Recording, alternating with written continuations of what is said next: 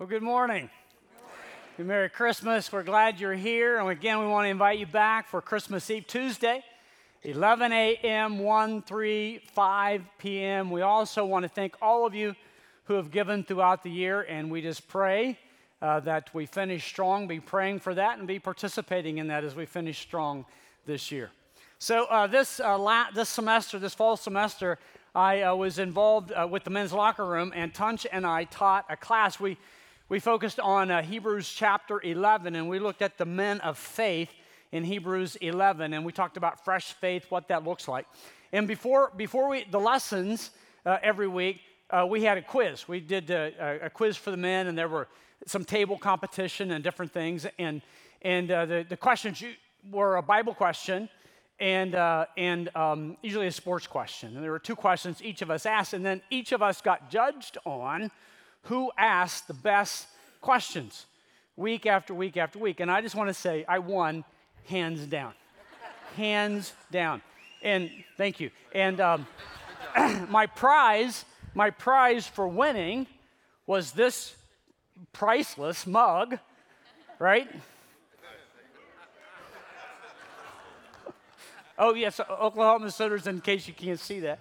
And then this book, um, recapture all the thrills of Oklahoma Sooners football newly updated. I expected it to be a little thicker uh, than this, uh, actually. So I-, thought just maybe, since we brought up the topic, uh, I don't know if I'll get to talk. I didn't want to bring this up Christmas Eve because not everyone knows the Oklahoma connection, and you know I got to explain all that. I may bring it up anyway, but but it's harder. And um, and uh, I may not have a chance to talk about it again, right? Because of the games going on. So I, I just I thought about we talk about this a little bit. Some some facts that you may not know about some other teams playing in the uh, uh, in the uh, NCAA football playoff. Right, some things you may not know. First one. I don't know if you knew this, but they quit serving ice at the Clemson football games this past year. Did you know that? They quit serving ice. Do you know why they, they did that?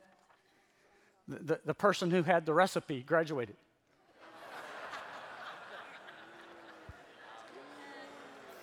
Okay. Lori told me these were no good. All right. Here's another one. How do you keep an LSU football player busy? You, you write, please turn over on both sides of a piece of paper. turn over, turn over. Hey, if I got to explain it. I don't know if you've noticed this, but Ohio State, any, uh, any Buckeye fans here? Yeah, one in every crowd. Um, Ohio State, uh, on their shoes, they, they have written TGIF, all the players, TGIF on all of their shoes. Any, anyone know why? Just to remind them that toes go in first. That's actually the best. That's the best one. All right, last one. Aren't you glad it's the last one? Because I am. Yes, yes. LSU. LSU just defeated Oklahoma in the first round of the NCAA playoffs. O- LSU just defeated Oklahoma in the first round of the NCAA playoffs. What do you do next? You turn off the PlayStation because it ain't happening in real life. okay, I'm glad that's over. Actually, uh, I heard those first from uh, a guy named Del, uh, uh, um, Roy Delisandro who uh, was in the men's group, and uh, Oklahoma was the punchline uh, of all those when I first heard them. but I told Roy I was going to share them, and he said, Well, I'll be watching online uh, because his wife's going through uh, a battle with cancer, and so they've been uh, online for a while. And I, I just thought about that as Roy's watching, how, a lot of other people, right? As we're here, but a lot of other people are, are going through challenges and watching online because they can't get out. And uh, we want to pray for them uh, during this Christmas. We also have this thing called Blue Christmas that our worship team put together. Excellent, uh, kind of a virtual concert. And uh, if you know of anyone going through hard times uh, during the holiday seasons, during the Christmas season and New Year's, uh, let them know about this. You can get it online, uh, and it's called Blue Christmas. And it just ministers to people really going through uh, challenges. So let's pray uh, for our time in God's Word, and we'll pray for those going through difficult times at Christmas. Many are, I know. Father, you know the hearts of every person here today going through uh, some tough times. Christmas is such a joyful time, and, and uh, for many who uh, have lost a loved one this year, uh, this is, um, is difficult and it's painful. And so, Father, we pray that you would be with them. We pray that you would um, minister to them as only you can do. We pray, Father, that you would, uh, that you would comfort them uh, and just remind them that you never leave them and you never forsake them. Uh, I pray, Father, for others going through some, um, some battles with illness. And I pray, Lord, that you would encourage their hearts today. Many uh, watching online who uh, would be here if they could. I pray, Father, that you would encourage them, heal their bodies, uh, give them strength, uh, remind them, and, and, and let them just feel and experience your presence with them. Lord, as we open your word, we pray that you would instruct us today. Nothing to say unless you speak through us. We can't hear unless you open our ears. Uh, we can't absorb unless you open our hearts. And so, Lord, we're, we're as every day of our life, we're totally dependent on you right now uh, to do your work. So speak to us and uh, give us that one thing that we need to change and, and, and do to to make certain that we are walking close to you and growing in you. So be with us, Lord. We pray in Christ's name. Amen. This Christmas season, we've been talking about what a real Christmas looks like, and we have considered the topics of real hope, real joy, real peace, and today we want to talk about real love. This topic of real love is seen so vividly in the life of a woman named Anna, who is a significant part of the Christmas story. If you take your Bibles and turn to Luke chapter 2, we're going to consider Anna today in verses 36 through 38. Let me set the context. We know that when we open Luke chapter 2, Jesus is 40 days old. Mary and Joseph have gone to the temple when a woman had a baby, 40 day, a boy, a son, 40 days later, she would go to the temple and she would go through the rites of purification. If you had a daughter, 80 days, the rites of purification. Also, every firstborn son was to be consecrated or dedicated to the Lord. And so Mary and Joseph took Jesus and they dedicated him to the Lord there on that 40th day of his life. The lamb was to be a sacrifice for that time, but if you were poor, God said you could use uh, two turtle doves or, or two pigeons. And so we see that's the offering that Mary and Joseph brought because they were a very poor couple. Just think of it. When God sent his son to the world, when God came into the world, he picked a, a, a poor peasant couple to raise uh, his son. That day when Mary and Joseph went into the, the temple, they were met by a guy, we talked about him last time, named Simeon. And Simeon, we're told by Luke, had four characteristics. One, he was righteous. That means that he lived a life of obedience and rightness before God. And we said that there are four things that really describe a life of righteousness. Uh, righteousness. One is trust. You're trusting in Christ alone as the only way to have a relationship with the living God. So there is trust. There is obedience. You're doing the right things. You're doing what God calls you to do. But because we're sinners, we're not always going to do that. So there is repentance. And when we confess our sins, He's faithful and just to forgive our sins and to cleanse us from all unrighteousness. And then there's perseverance. So you keep on going on, you keep on moving toward the mark that God has called you. When you see a person who's righteous, those, those things are, are, are cycling in their lives, right? Trust and obedience and, uh, and repentance and, and perseverance. We also see that he's devout. And when we re- read the word devout, that means he is all in. He's holding nothing back. We see that he is empowered by the Holy Spirit. Uh, we see that he uh, was waiting for the consolation of Israel. That word means comfort. He was waiting uh, for, for what to have for, uh, for the consolation of Israel that Isaiah prophesied 700 years earlier. Israel was in poverty, they were in political unrest, they were under oppression, and they're waiting for a Messiah to come. And that day, 40 days old, Jesus came into the temple carried by his mother Mary and his earthly father Joseph. And Simeon, led by the Holy Spirit, went over to meet them, and he took Jesus in his arms. And in chapter 2, verse 29, he said, Lord, now you are letting your servant Die in peace according to your word, for my eyes have seen your salvation that you have prepared in the presence of all people. Jesus is not going to come and be a, a political conqueror, he is going to come and be a savior of all people. We've seen your salvation, not just for the Jews, but for all people, a light of revelation to the Gentiles and for the glory of your people Israel.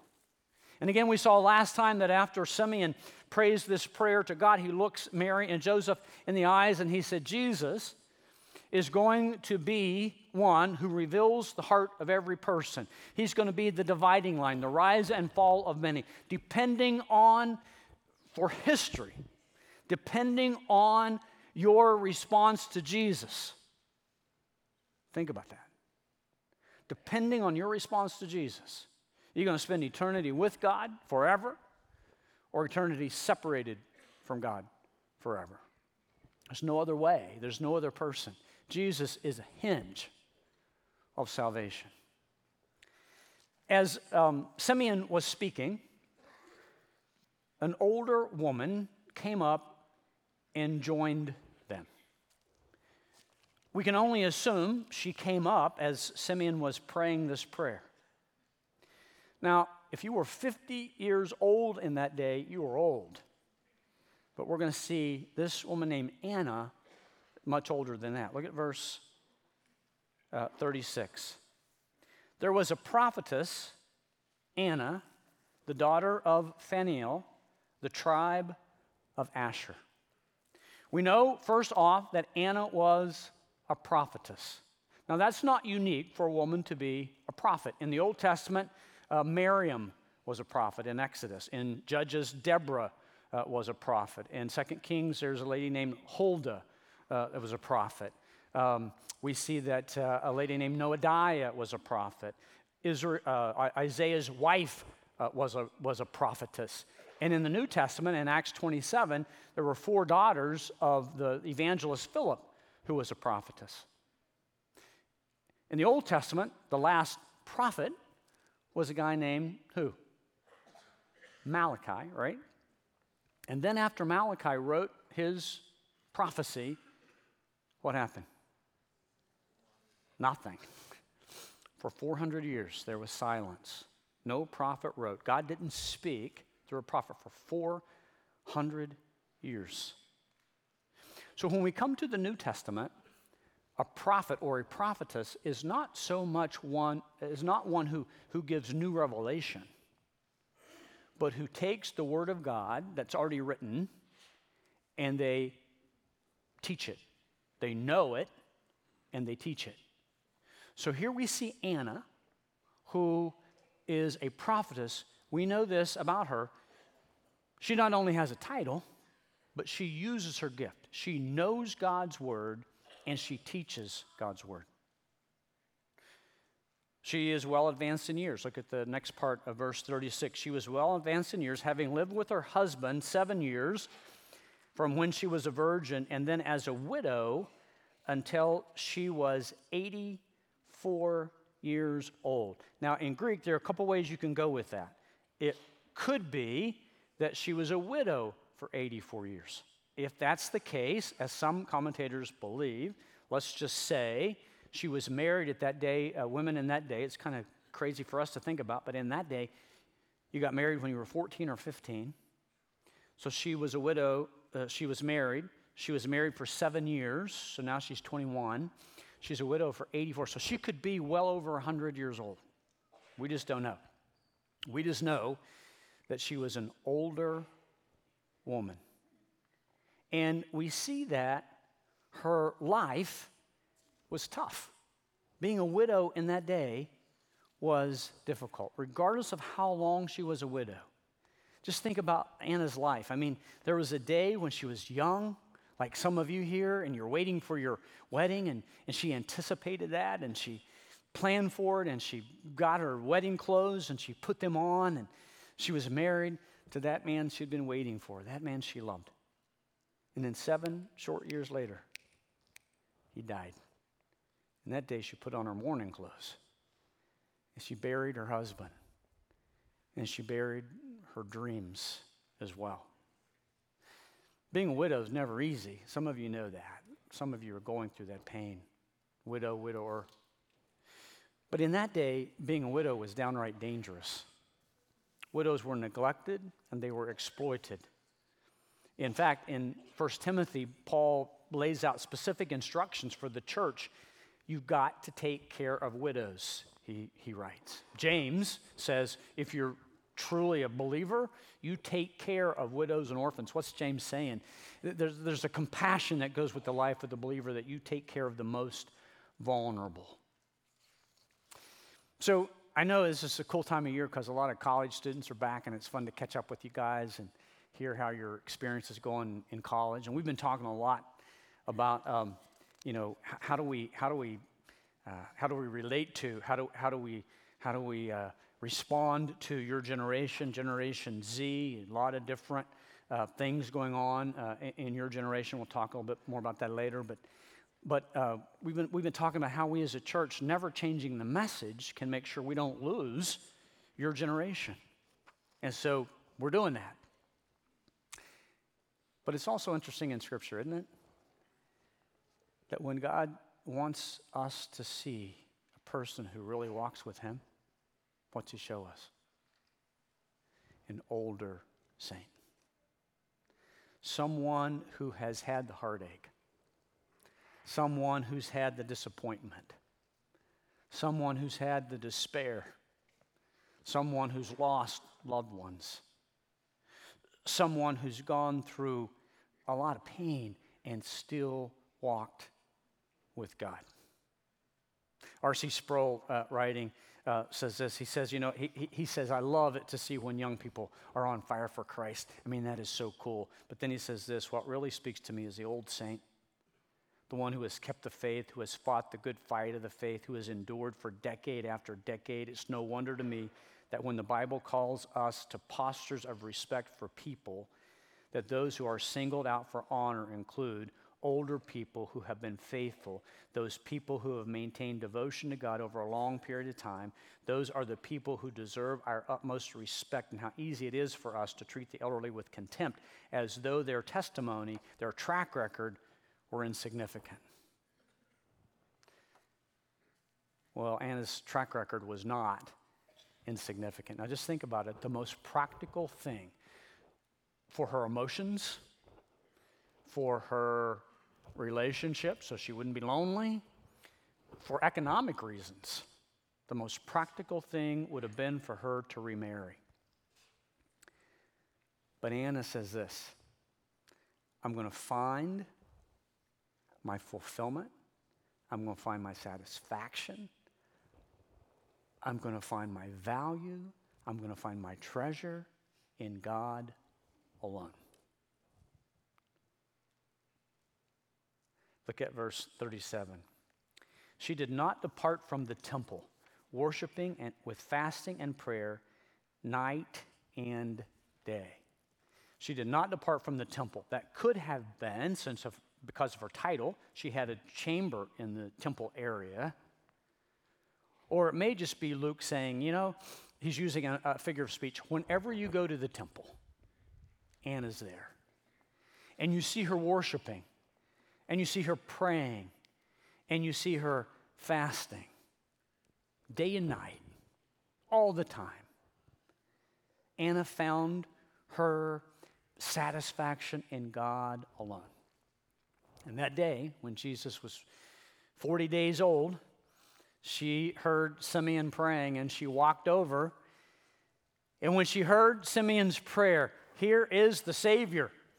Here's the one who's going to bring salvation. Here's the light of the Gentiles and the glory of Israel. Look at verse 38. Coming at that very hour, coming up on them, she began to give thanks to God. She broke out herself in, a prayer of thanksgiving. And then notice what she did. She began to speak of him to all who were waiting for the redemption of Jerusalem. She couldn't help but tell people about who? Jesus. Let's think about Anna's life. And what I'd like to do is to make three observations and ask three questions. Three observations, three questions, all right? Here's the first one Anna knew and taught God's word. Do you? Anna knew and taught God's word. Question is, do you? We live in a day when truth is up for grabs. The widespread world views are naturalism. There's no God. It's just a closed universal system. Secularism, just go and grab for all the gusto you can get. Make the most out of your life right now. It's only for the here and now. Postmodernism, it's relative. We decide what the rules are. We decide what truth is. No one else uh, needs to do that for us. Right and wrong is relative. Or moral therapeutic deism, which says this God just wants me to be happy. Whatever makes me happy, that's what God wants. That's the world we live in. We live today in a world where truth is up for grabs. Do you agree with that? Back in March, a British researcher named Maya Forstater worked for a British think tank called the Center for Global Development. And she lost her job.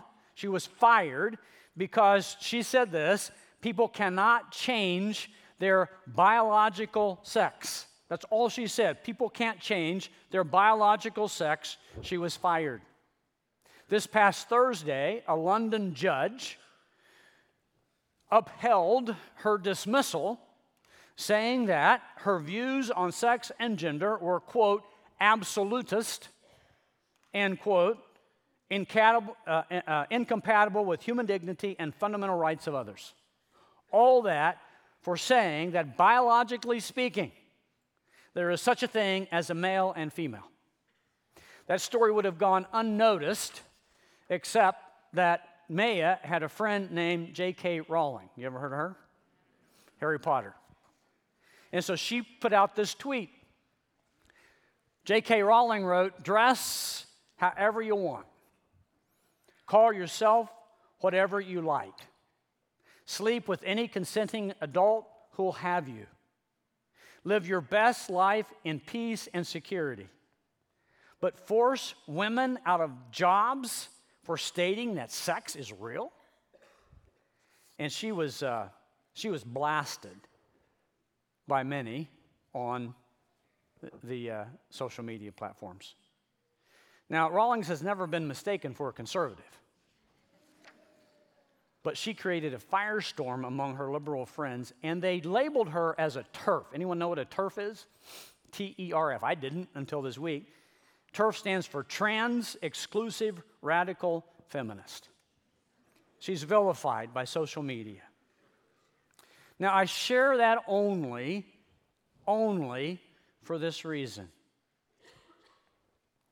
Those of us who claim to be Christians those of us who say this, this book right here is true, right? We better get our act together. If we're going to claim it's true, we better know what it says. Because if we live in a world where the basic, the real sexual parts of a man and a woman are not enough to say that a person is biologically, DNA, male or female. If we live in that world where that's relative, then every truth is up for grabs. And believers, we got to figure out how to respond. And we will shake our heads and we will cluck our tongues at a story like that, and we will not be reading God's Word. And that's wrong. And there were no amens to that. Well, there was one. My point is this we've got to be in God's Word on a daily basis. We've got to know the truth in order to teach the truth. So, parents, that's the, that's the world your kids are growing up in. Our kids are growing up in, grandparents. Are we going to know God's word so that we can teach them what truth really is? We're going to show, we'll talk about it in a little bit, we got to show it. But are we going to teach God's word so that we can teach them what truth really is? Our challenge for the Bible Chapel in 2020 is to read the Bible through together. We're going to start in Genesis, we're going to end in Revelation. We are going to send you, if you want to join this, we will send you every day the passage of Scripture to read. If you don't get to read that whole passage, there'll be a passage that will at least summarize a part of it with a little devotion. At least do that. Whatever level you're on, crank it up to another level. We're going to have opportunity for you to give comments back and forth so we can do this together. But guys, we've got to read God's word together. There is no other thing we can do. As parents, we like to give our kids a book on apologetics and stick it in their stocking, right? But if we're going to teach them the truth, we got to know it, live it, and teach it. You cannot impart what you do not possess. You can't give away what you don't have. So we have to be those who teach, who know, and teach God's word. If you say, you know what, I don't even know how to read the Bible, well, read it with us. But also, we have other things. Living grounded, we have ways to, to nail down the basics of the Christian faith. If you've not done that, do that in 2020. Nail down the basics of the Christian faith in your program with your sermon notes there's the email to, to uh, to, to send uh, your request to. I want to nail down the, I want to nail it down. I want to know what I believe because it's too important not to be able to pass that on to my kids. Number two, Anna, Anna worshiped. Do you? I think a lot of people think that worship is simply coming to church on a Saturday night or a Sunday and singing some songs. We really worshiped today. That's not what worship is. Worship is a constant response to God's grace in my life.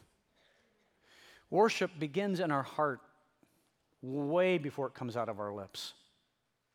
To the religious people in Jesus' day, uh, he said this People honor me with their lips, they sing the songs, they raise their hands, but their heart is far from me. In vain do they worship me. You know what Jesus is saying? If you don't have a heart of worship, the songs you sing is zero worship. It's vain worship. It doesn't count. And so a heart of worship always begins Worship always begins in our heart. Do we love God more than anything else in our life? Do we treasure Him more than anything else? Do we value Him more than any other relationship? More than our children? More than our job? More than all the stuff in our life? What do you wake up thinking about? Your stuff or your relationship with God? What do you value most? starts in our heart.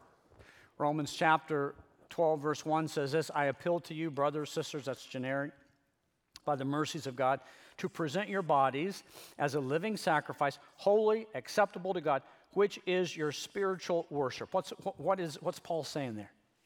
He's saying when it comes to worship, God wants all of you. Present your bodies, present yourself, present your heart, present things inside and outside, present it all to God. He wants all of you. And when it starts in our heart, then it matters what comes out of our lips. And when it starts in our hearts, it's going to be demonstrated in our life.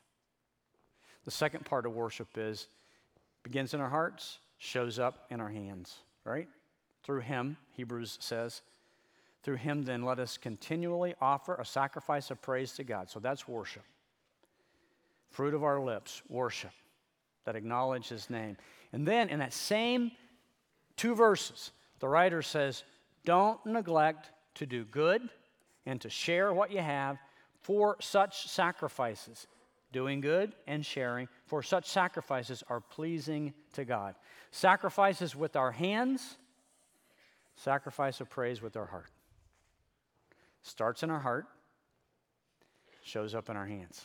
Now, that may be as uh, seemingly small as a phone call or an email to someone who's going through a difficult time. Do you know of someone going through a difficult time?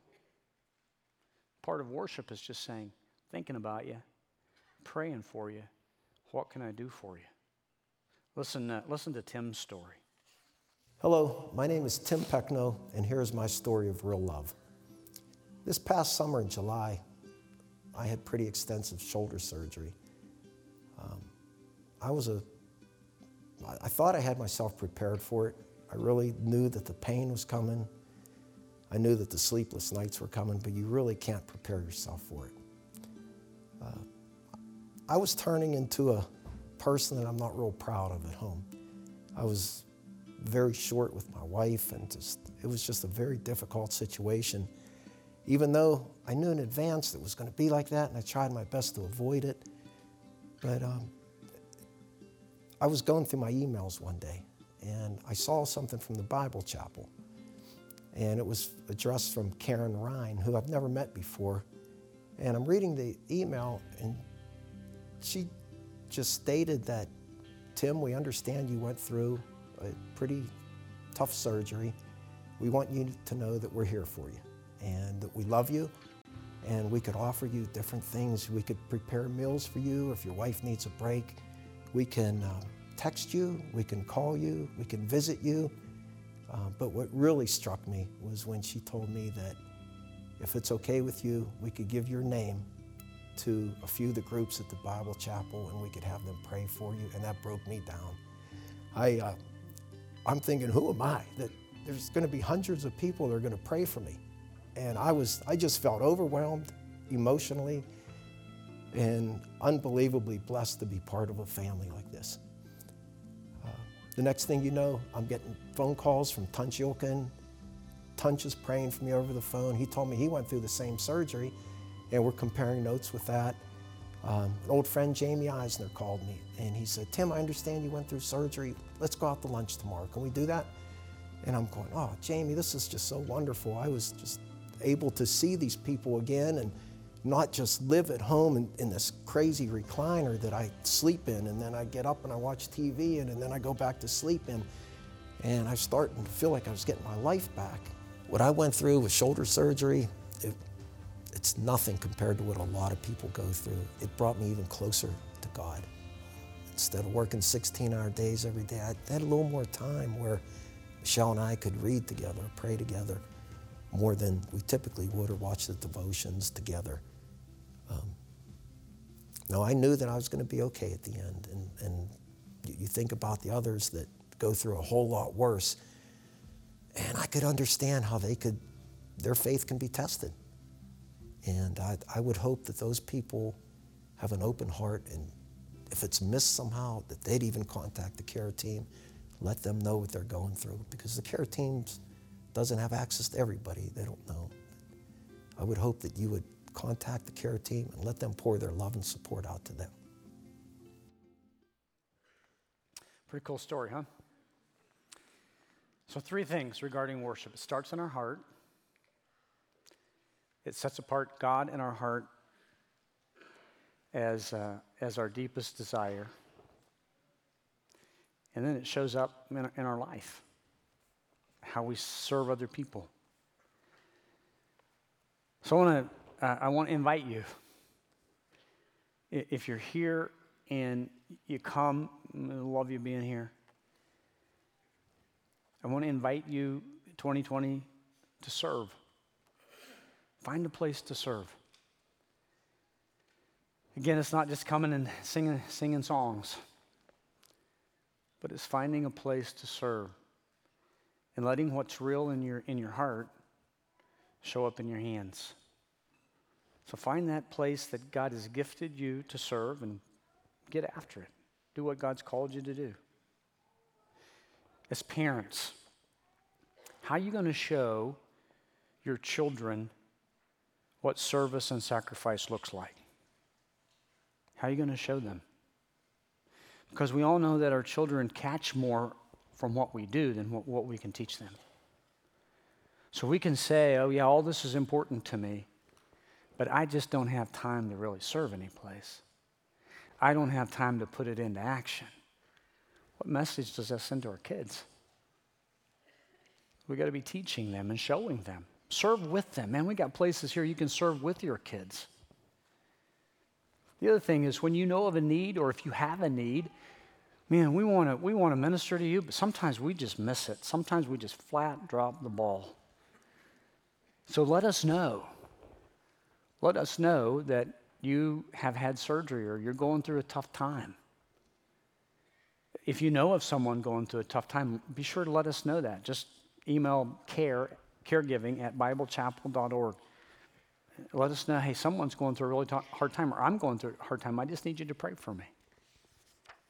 But again, worship starts in our heart, but it shows up in real life. It shows up when we do something with our hands. All right, last one. Anna not only knew God's word and taught it, Anna not only worshiped, but Anna told others about Jesus. Do you? The end of verse 38, and coming up at that very hour, she began to give thanks to God and to speak of him, him being Jesus to all who were waiting for the redemption of Israel.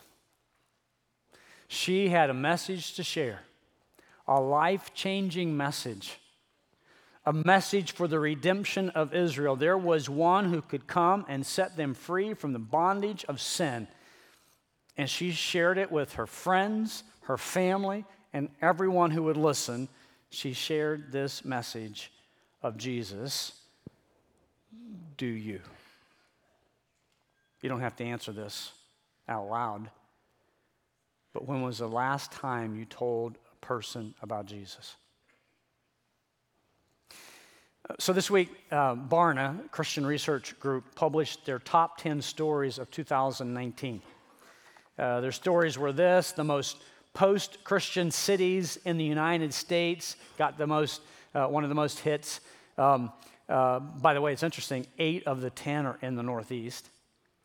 What young adults say is missing from church, it's an interesting article. What will it take to disciple the next generation? An article, again, we're talking about, or some things we're talking about here. Who is responsible for children's faith formation?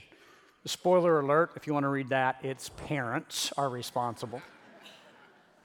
And here was the number one story the number one story was this almost half of practicing Christian millennials say that evangelizing is wrong. Millennials in the Gen Z, evangelizing is wrong. Now, here's what some of the uh, statistics show the Barna report 96% of all Christians believe that faith uh, that, that, that we should be a witness to our faith. Being a witness for Jesus. 96%, we should do that. 95% say that Jesus would be the best thing that could ever happen to another person. 95%. 73% of millennials say they are equipped to share their faith. We can share it. However, half of them agree that it's wrong to share personal beliefs with someone of a different faith in hopes that they will become a Christian. Half of them. So, millennials, we got work to do, right? And if you're in that camp, let's talk. Because we believe, Scripture says that Jesus is the only way to have a, have a relationship with the living God. And so if it's not Jesus, it's separation from God forever. And so the greatest act of love you could do for anyone is to tell them about Jesus. But let's not talk about millennials or Gen Zs. How about Gen Xers and boomers and seniors? When's the last time you shared Jesus with someone? By the way, there's another Barna story in that top 10. What non Christians want from faith conversations. And here's what non Christians said non Christian says, We'd love to talk with people about faith who would listen without judgment, a person who will not force us to conclusions, a person who will demonstrate interest in our lives and our stories, a person who is good at asking questions. Non Christian says that's what we'd love, but 66% said, We don't know any Christians like that. Aren't you supposed to share Jesus clearly and boldly? Absolutely. But I got news for you, and you already know this you can't make a Christian, a person become a Christian. Only God can do that. 1 Peter 3:15 says this, but in your heart set uh, apart Christ as, as Lord. Always be prepared to give an answer to anyone who asks you to give the reason for the hope that is within you, but with what? Gentleness and respect. That's what we're missing a lot, isn't it?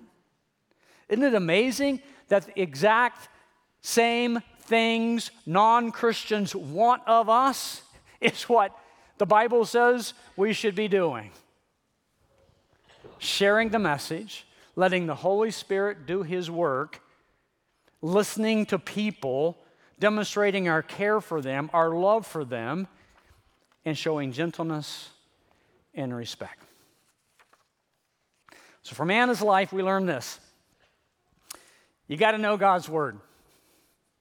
No, no, no other substitute. Got to know God's word. Got to be a worshiper. Starts inside, shows up outside. And you got to tell others about Jesus. Three tremendous things we learn from Anna. So, uh, in our staff, uh, every Wednesday we meet we have a time of prayer, and then we have uh, uh, leader, some leadership development, and we have tables, groups of prayer that meet together. And so, in our table, we uh, had different ones give devotions before we prayed. And a few weeks ago, uh, one of the individuals at our table uh, gave a devotion on 1 John chapter 3, verses 16 through 19. And before she gave the devotion, she said, I just want to, I want to, I want to set the context for this. Uh, she said, I got three grown kids, a couple in college, one uh, in the workforce. And um, they, they grew up in the church, they know about Jesus, but they have a lot of questions. And they have a lot of intellectual questions. And they have some questions that I, I can't answer. I, I, you know, I do my best, but I just don't know the answer to some of their intellectual questions. She said, when we get into those conversations, I always go back to this passage. Let me read it. 1 John 3 16 through 19. By this we know love, that he laid down his life for us. We ought to lay down our lives for the brothers, for others. But if anyone has the world's good and sees his brother in need, yet closes his heart against him, how does God's love abide in him? Little children, let us not love in word or talk, but in deed and truth. By this, we shall know that we are of the truth and reassure our hearts before Him. She said, I don't know all the answers, but how can they argue with the love of God demonstrated in Jesus and then demonstrated through those who love Him? How can you argue with a transformed life? Worship team's going to sing a song uh, over us. Just they're going to invite us in later on, but let, let these words kind of soak over you. And there's one line I love: "Come and see what God has done." The story of amazing love. Wouldn't you, wouldn't you like that to be your testimony? Man, I am not perfect. I'm a sinner to the core, but my life has been transformed by Jesus Christ. Come and see what He has done, and let me tell you how He can do the same thing for you. Lord, speak to us through this song. Speak to us through your word. Help us to be those who demonstrate a life of love. And Lord, part of that has to be telling others about your Son, Jesus Christ. We pray in his name. Amen.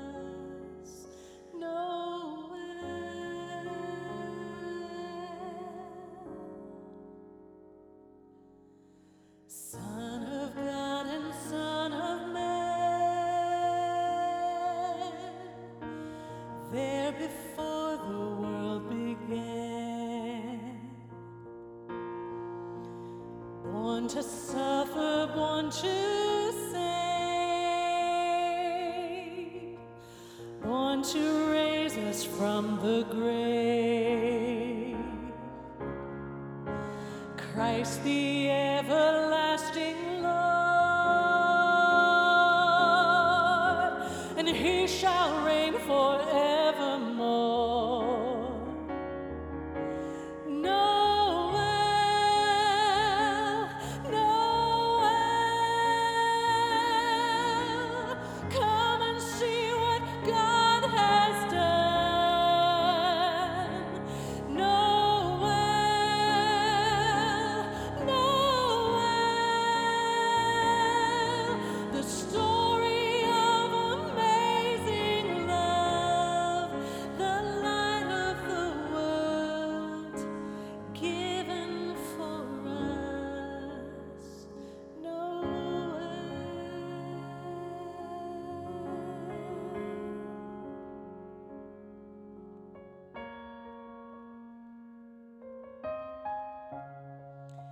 you stand and join me in singing this chorus? Sing it out with all your heart with me.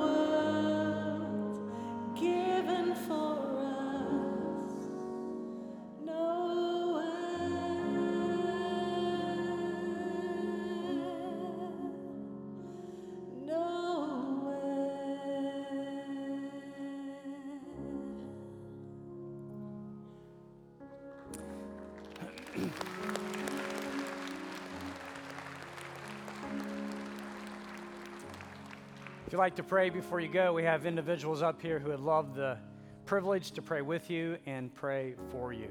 Be sure to come back on Tuesday, 11, 1, 3, or 5. Father, thank you for the fact that you loved us so much that you sent your Son, Jesus Christ, to do for us what we could never do for ourselves. Thank you, Father, that today we've learned from the life of Anna that we are to be those who know your word and teach it to others, that we are to be those who truly worship you from a heart of passion. And Father, help us to share Jesus with someone in our life this week, to tell them how he transformed our life, and he can do the same in theirs. Be with us, Lord, as we go do that in Jesus' name. Amen.